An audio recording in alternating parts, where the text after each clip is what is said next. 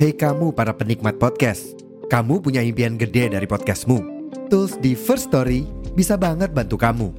Mulai dari F-Link, Dynamic Audio Insertion, sampai statistik yang komprehensif, semua ada di First Story. Gak ketinggalan, kamu bisa monetisasi podcastmu lewat iklan dari First Story Ads yang bisa kasih kamu penghasilan dari setiap place podcastmu. Yuk gabung sekarang dengan klik di firststory.me.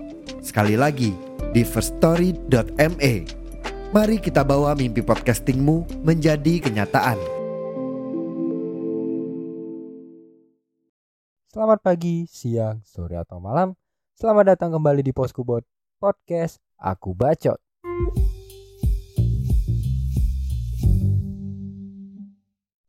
Alright, halo teman-teman, selamat datang kembali di Posku Buat Podcast. Aku Bacot yang pastinya punya cerita-cerita menarik di kehidupan early 20s dan gue seneng banget teman-teman. Kali ini gue lagi nggak sendirian nih. Nggak kayak episode-episode kemarin ya yang ya gue kayaknya nyerocos sendiri deh karena kesepian mungkin ya Oke kali ini gue lagi ditemenin seseorang nih teman-teman. Dan mungkin uh, seseorang kali ini akan jadi the best mungkin ya the best guest di tahun ini. Karena emang di tahun ini kayaknya gue baru ada beberapa guest doang sih kayak dua atau tiga orang. Dan mungkin untuk menghemat waktu kita langsung ke perkenalan mungkin ya. Silahkan diperkenalkan bro. Uh, selamat malam kak. Uh, perkenalkan. Nama nggak nggak gitu ya nggak gitu Enggak ya. lah, Kayak bakal deh. Maksudnya mau jokes anak NHI gitu loh. alah Ngerti gak sih lo? gak ada yang begitu di sini selamat malam. Mohon maaf sebelumnya. Nggak gitu ya. Hai, gua Richard. Jadi gua tuh mahasiswa NHI semester 7 jurusan perjalanan prodi MPP. Eh, UPW sekarang UPW, usaha perjalanan wisata. ya ini teman-teman ini adalah chat si Richard ya gue manggil lu chat sih gue pertama kali ketemu dia di Garut dan di tahun berapa ya chat ini kan masih, pandemi gak sih Gua semester kagak bang. Semester 4 gua. Abis dari Bali. ya itu kan masa pandemi dong Udah pasca lah. Udah udah reda-reda banget lah. oh iya gua Udah zaman Delta udah kelar. Udah vaksin tiga kali kayaknya. oh iya itu zaman gue FPS kelar dan ya kita baru ngobrol Iya. sekarang ya chat kita baru ngobrol sekarang loh gila Iya gila. Lu sombong banget di kampus gara-gara dasi lu bebas kan. aduh dasi bebas tuh dasi beban bro kita kalau nggak nyapa berarti isi kepala sedang ribut biasa Biasa lah ya pebet. Lu ada PBT gak sih bang? gue FPS field project study terus Oh iya ya. Lu lu yang ke kampung-kampung itu bukan? Bukan ya? kok kampung sih oh iya anjir Iya dong. iya iya iya Iya kan? iya Iya iya iya. Gue tahu tuh beberapa cutting ke Kalimantan kayak. Oh itu gue setiap hari. Iya kan mereka ngeluh-ngeluh kan nih ah itu Iya, wah lu nggak tahu WC gua tuh atasnya ada minyak tiap pagi. Tapi dulu ya, sekarang udah better lah. tapi masih ya masih begitu politik. Udah nggak, udah nggak. Sekarang udah PAM. Dulu tuh air tanah, sekarang tuh udah air PDAM. itu baru Kalimantan ya belum yang di pelosok-pelosok lagi ya Sumpah pak. Jadi sekilas cerita kampung gua ya, Hmm. itu 4 jam dari Pontianak. Itu tuh gua ke Malaysia itu setengah jam itu udah Sarawak. Jadi jauhan ke kotanya, kotanya tuh Kucing, Sarawak. Itu udah kota yang modern yang gue liatnya udah lebih maju daripada Pontianak ya. Itu gue dua setengah jam ke sana. Kalau ke Pontianak, gue butuh 4 jam perjalanan mobil.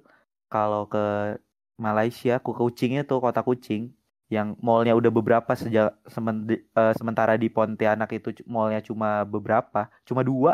Iya, dua mall gede. Tiga, satunya udah mati. Nah, jadi sepupu gua tiap weekend ke Malaysia makan bakmi. keren banget Gokil gak sih? Iya, karena di sana lu punya duit nih, nyari duit. Ladangnya buset penghasilan orang sana tuh sawit, eh, karet, walet, kebun, tambang emas, batu bara. Mereka nggak bisa nge-spend duitnya, men. anjir sampai bingung ngabisinnya itu Iya, men. Makanya kalau misalnya libur tahun baru nih, mereka lebih mending keluar negeri daripada ke Jakarta, ke Bali. Mendingan gua langsung Singapura, Malaysia. Kayak gitu.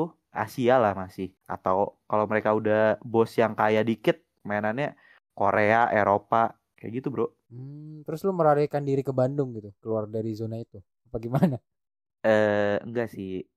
Kayak kayaknya jalan Tuhan ya. Gua kan usaha keluarga gue tuh bengkel Bandung Motor. Nama bengkelnya Bandung Motor terus gue kuliah di Bandung kayak plot twist banget gak sih Enggak lu cocok-cocokin aja itu mah. iya sih kayak hmm, NHI jalan-jalan gratis ayo masuk NHI Wah. gitu gak sih bang Iya Nggak lagi. gitu ya? Itu impian semua orang anjir masuk situ. Iya. iya iya gila iya gila dan yang gue sayangkan adalah tiap gue sebut eh tiap orang di kampung gue di Pontianak bahkan mau masuk pariwisata UPW usaha perjalanan wisata atau perhotelan nggak ada yang tahu NHI padahal gue tuh bandingin banget ya gue masuk NHI 8 juta men itu aja gue masih dapat cashback gara-gara nggak jadi nyetak buku kan Emang harus nyetak buku. Iya dulu gue disuruh nyetak buku pak Terus dibalikin duit gue 400 ribu Gak gue balikin ke orang tua Gue diem-diem aja Ya elah mahasiswa, mahasiswa kelakuan anjir. Ya elah Field trip bayar gocap Gue bilang 500 ribu Ah, itu membuka luka-luka lama. Ke Garut gratis Gue bilang 300 ribu. Oh, yang sama kita itu? Kedikitan ya? Iya pak. Harusnya Gratis 3 kita juta. nggak ngeluarin apa-apa kan Makanya gue kayak Anjing Kenapa ya gue gak setega itu sama orang tua ya? Padahal itu kan Beban orang tua yang harus ditanggung dia Kewajiban dia. Eh enggak enggak, enggak. Gue gak boleh kayak gitu Gue baik. Enggak sumpah pah mah Enggak pah mah Sumpah aku enggak Enggak ngelebih-lebihin kok. Emang beneran kok aku ke Singapura bayarnya satu setengah juta. Padahal cuma tiket cuma sejuta aja gue bilang satu setengah juta. Itu belum duit jajan gue lagi. Ya Allah pak maaf. Anjing emang lu. Ya namanya kampus ya Cot. Maksudnya ya gue udah 2-3 bulan nggak di kampus. Ya kangen lah dengan berbagai hal di kampus. Kayak misalkan eh, pas pagi-pagi gimana kita greeting Terus juga nongkrongnya of course gibah dan segala macem. Kayak kehidupan kuliah kan banyak ya selain nongkrong gitu juga kita ada percintaan juga yang sebenarnya ya banyak lah masalah percintaan juga manis-manisnya percintaan. Dan gue selama kuliah juga mendapatkan kisah cinta yang lumayan lumayan menarik. Tapi eh, kalau lu sendiri selama kuliah gimana cat? Lu sedang ada atau sedang menjalin hubungan nggak selama lu kuliah? Gue tuh pacaran dari SMA semester 2 SMA kelas kelas 10 nih baru masuk semester 2 semester 1 udah PDKT semester 2 jadian. So sampai sekarang itu udah enam tahun lima bulan dan gue baru putus tiga bulan yang lalu. That was shit bro. LDR tuh berat toxic di mana-mana. Dan terkadang yang gua nge eh, yang gua baru sadari adalah cinta tuh buta bener gak sih terkadang lu sama dia tuh udah toxic tapi karena lu udah terlanjur lama udah terlanjur sayang udah seperjuangan banget dari nol dari bawah sama-sama terus udah di titik tengah nih sekarang nih udah mulai naik dua tiga step dari kehidupan lu yang kemarin-kemarin sebelum sama dia terus lu udah ngerasa dia baik banget sampai kalau toxic toxic itu tuh kadang kayak ah ya udahlah gua maafin. Ya udahlah. Tapi dimaafin terus begitu lagi dimaafin begitu lagi dan lu selalu memaklumi itu. Ya ya. Ya, ini ini yang gue bahas kemarin di episode kemarin yang cinta buta bawa petaka. Jadi kayak kita sering memaklumi hal-hal yang sebenarnya salah. Iya kan? Nah itu sih yang menurut gua toxic banget. So gue putus setelah enam tahun dan lima bulan itu karena gue yang putusin. Gue yang bilang gua nggak mau kalau lu tetap kayak gini lu kalau mau sama gua lu ilangin sifat negatif lu. Gua gue cerita dari awal nih biar orang nggak bingung ya. Gua tuh pernah keserimpet NHI cantik ya menurut gua. Nggak tahu ya dia cantik atau enggak cuma dulu dia oke lah di kelas gua. Ya kalian artiin sendiri aja lah ya. Itu toksik pertama tapi mantan eh, pacar gue dulu masih memaafkan gua masih berjalan berjalan. Tapi dari sana dia mulai satu kalimat mak eh, satu kalimat yang gue benci banget sampai sekarang posesif. Mantan gue posesif banget. Bener-bener jam 2 disuruh pulang. Gue anak kosan men. Anak NH ngekos kosan bebas. Jam 2 gue lagi nongkrong main pes sama temen. Gue disuruh pulang pak kalau nggak berantem gue dan gue pulang. Dan gue memaklumi itu. Ya itu bagus juga sebenarnya. In, in in other ways itu bagus. Cuma kayak temen gue sampai bilang cat lu kalau kayak gini. Orang juga males berteman sama lu cat. Lagi di puncak komedi lu harus balik. Men lu bisa lah ngeluangin sejam lagi. Sampai lu kelarin lah pes lu dulu jangan lu balik dulu. Tapi gue bener-bener lagi main pes gue ditelepon telepon gue balik. Dan toxic relation yang selanjutnya adalah kabar. Dia selalu bilang lu hanya butuh waktu nggak nyampe satu menit buat ngabarin lu di mana ngepap. Dan gue udah sampai gue ngepap tuh karena gue udah menyelewengkan hubungan itu lah ya. Gue kalau ngepap nggak boleh pakai foto. Gue harus video video sekeliling gue dan gue sama siapa. Dan teman-teman gue fuck up sama itu kayak wah ngabarin pacar lu dulu kan ngabarin pacar kan ngabarin pacar kan. Mereka udah sampai tahu mereka udah sampai apal tiap gue nongkrong gue selalu video. Bener-bener bukan gue sama siapa aja tapi suasana di cafe coffee shopnya gimana? Sampai kayak gitu men. Dan gue mikir men gila gue kalau ketemu orang baru atau misalnya gue ada proyekan apa gila dong kalau gue ngabarin videoin orang-orang itu dan dia tetap memaksa itu.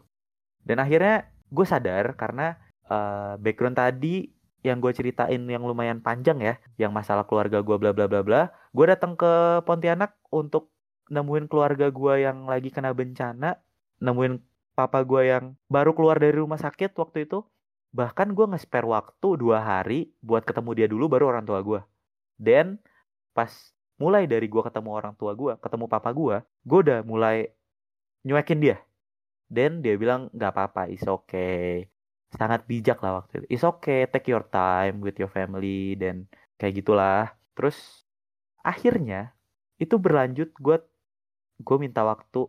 Kayak dia ngasih waktu dan ternyata waktunya kelamaan buat dia. Mungkin ada gue totally di Kalimantan itu cuma seminggu tujuh hari. Totally cuma tujuh hari. Dia masih nganterin gue ke bandara sama keluarga gue gue di Jakarta ngunjungin saudara-saudara bapak gue yang di Jakarta dan gue kayak gitu lagi. Gue bener-bener fokus sama keluarga gue gue bilang gue cerita nanti di malam hari tapi dia nggak bisa dia butuh waktu sama gue fuck up the quality time, love language quality time gak kayak gitu, sumpah. Itu sangat mengganggu. Gue cuma fokus sama keluarga gue, men. Itu semester kemarin, setahun kemarin tuh udah cuma buat lu doang. Gue gawe, terus buat lu sisanya gue gak nongkrong-nongkrong. Dan gue pengen fokus sama keluarga gue karena keluarga gue ada masalah yang berat banget itu. Kenapa lu gak mewajarkan itu? Sabarlah. Gue juga masih cerita lah. Dan emang gue bilang ceritanya pas malam sebelum tidur bla bla bla sempat ada waktu miss kayak gue bener-bener sampai pulang capek banget gue bilang ke dia besok ya dan besoknya gue cerita dua hari atau tiga hari gue cerita totally selama itu gue ngapain full kayak bener-bener kalau gue nggak bisa banget gue voice note gue ngapain aja dan akhirnya dia capek dia minta waktu chat gue butuh waktu lu chat gue butuh waktu lu bla bla bla bla bla bla bla bla bla. Dan gue nggak bisa nerima itu.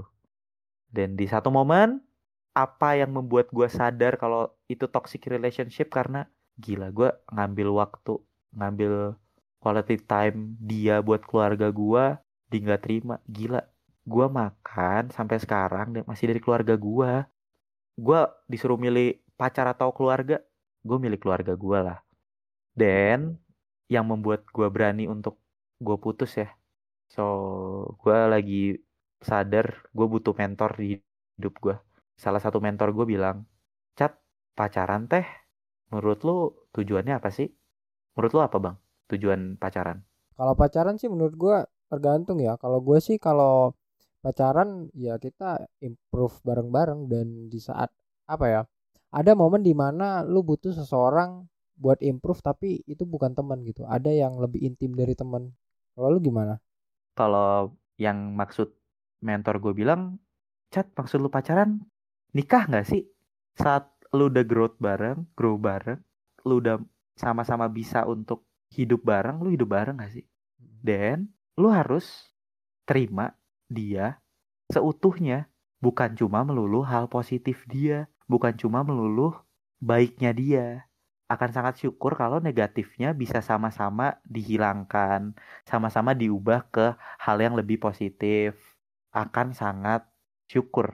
Tapi lo harus sadar segala planning lu nggak semuanya terjadi. Bisa aja habit negatifnya dia itu emang habit dia yang nggak bisa diubah. Pacaran tuh nggak melulu positif, positif, positif, growth bareng, bertumbuh bareng, bla bla bla. Tapi juga ada hal negatif dari pasangan lu yang kalau nggak bisa diubah lu harus terima. Sampai lu tua sampai lu mati berdua bareng dia. Di sisi gue adalah posesif. Ya um, sebenarnya kalau misalkan ngomongin soal toxic relationship uh, masalah pertama dan paling banyak dikeluhin emang posesif ya. Dan juga itu tuh menurut gue hal yang lumayan sulit untuk dirubah karena kita apa ya bisa dibilang terlalu naif untuk bisa bilang kita bisa ngerubah seseorang padahal enggak gitu. Jadi kayak banyak yang cerita soal ini. Cuman dilihat dari cerita lu lu juga ngomong di saat yang sama meskipun dia toksik dia tuh masih mau nolong lu. Nah gimana sih uh, cara lu yang akhirnya keluar dari toxic relationship itu tuh? Dan buat pendengar gimana sih kiat-kiatnya? Mungkin ada teman-teman yang punya cerita sama kayak lu. Nah, lu sendiri gimana cara keluarnya dari situ? Mungkin kesalahan gua waktu gua keluar dari masalah toxic itu, toxic relation itu, gue terlalu mendadak. Kayak gue maksain dia untuk berubah dalam waktu sehari, dalam waktu seminggu. Itu gila gue hubungan gue enam tahun lima bulan, tapi gue paksain dia berubah dalam waktu seminggu, sebulan. Itu kayak terlalu singkat, men nggak sepadan. Dulu gue nggak gue ngerasa itu nggak apa-apa tiba-tiba jadi nggak boleh. Itu berat banget. So kalau lu udah ngerasa itu toxic dan lu sadar lu nggak nyaman kalau dia di lu digituin sama dia lu coba ubah pelan-pelan. Lu kasih pengertian kayak harusnya begini loh. Kita coba yuk begini. Kita coba yuk lebih baik. Kita coba yuk untuk lu nggak posesif lu lebih ngertiin gue gue lebih ngertiin lu. Jangan sampai kayak gue yang terlalu mendadak dan akhirnya everything gone. Itu sih. Tapi kalau misalkan sudah ini pesan dari mentor gue mentor rohani gue uh, cat dia bilang cat tapi gue teh minta banget sama lu. Yang lu udahin tuh pacarannya ya toksiknya ya bukan hubungannya. Karena lu akan keren banget kalau lu bisa putus sama mantan lu tapi lu masih berhubungan baik. Karena men dia tetap mewarnai hidup lu men. Mau se move on apa pun dia dia berjasa kok buat hidup lu. Pasti ada hal positif yang tertanam di diri lu dan masa lu bener-bener lost contact sama orang itu. Gue sudah melakukan itu gue sudah berusaha melakukan itu sebenarnya. Cuma emang nggak bisa aja. Mungkin gue sama dia sama-sama butuh waktu lah dan once gue bakal nge-reach dia lagi pasti karena dia bukan orang jahat lah. Gue bukan orang jahat lah. Jadi emang lagi momen yang gak cocok aja lagi gak sefrekuensi aja kalau kata sahabat gue gitu guys. Ya namanya hubungan sih menurut gue gimana caranya kita kompromis sih kompromis things dan banyak hubungan yang istilahnya dalam tanda kutip kandas juga karena ya udah nggak bisa saling kompromis gitu. Dan ya ya buat kalian teman-teman yang mungkin punya cerita serupa ya ada baiknya mungkin ya ambil baiknya buang buruknya lah dari apa yang kita ceritain di episode ini. Dan ya ya inilah kehidupan gitu kayak lu nggak bisa menebak Bener. lu akan punya hubungan seperti apa tapi ya life happens dan lu nggak bisa nebak lu bakal ada di percintaan yang mana. Cuman yang harus kita fokusin adalah gimana cara kita untuk keluar di situasi yang emang udah nggak mengenakan atau toksik dan gimana cara kita bertumbuh buat ke depannya biar kita bisa mendapatkan kehidupan atau cerita hidup yang lebih baik lagi lah. Begitulah teman-teman selalu ada yang bisa kita ambil dari setiap kejadian yang ada dan apalagi di episode ini ya. Jadi buat teman-teman yang dengerin Poskubot tetap stay tune di podcast ini. Dan gue pengen minta tolong nih sama teman-teman yang dengerin jangan lupa kasih kita bintang 5 di Spotify karena ini akan membantu banget buat kita sebagai kreator buat lebih semangat lagi. Dan juga jangan lupa Poskubot di hari Kamis dan Minggu episode baru. Jadi tetap stay tune di podcast ini. Peace out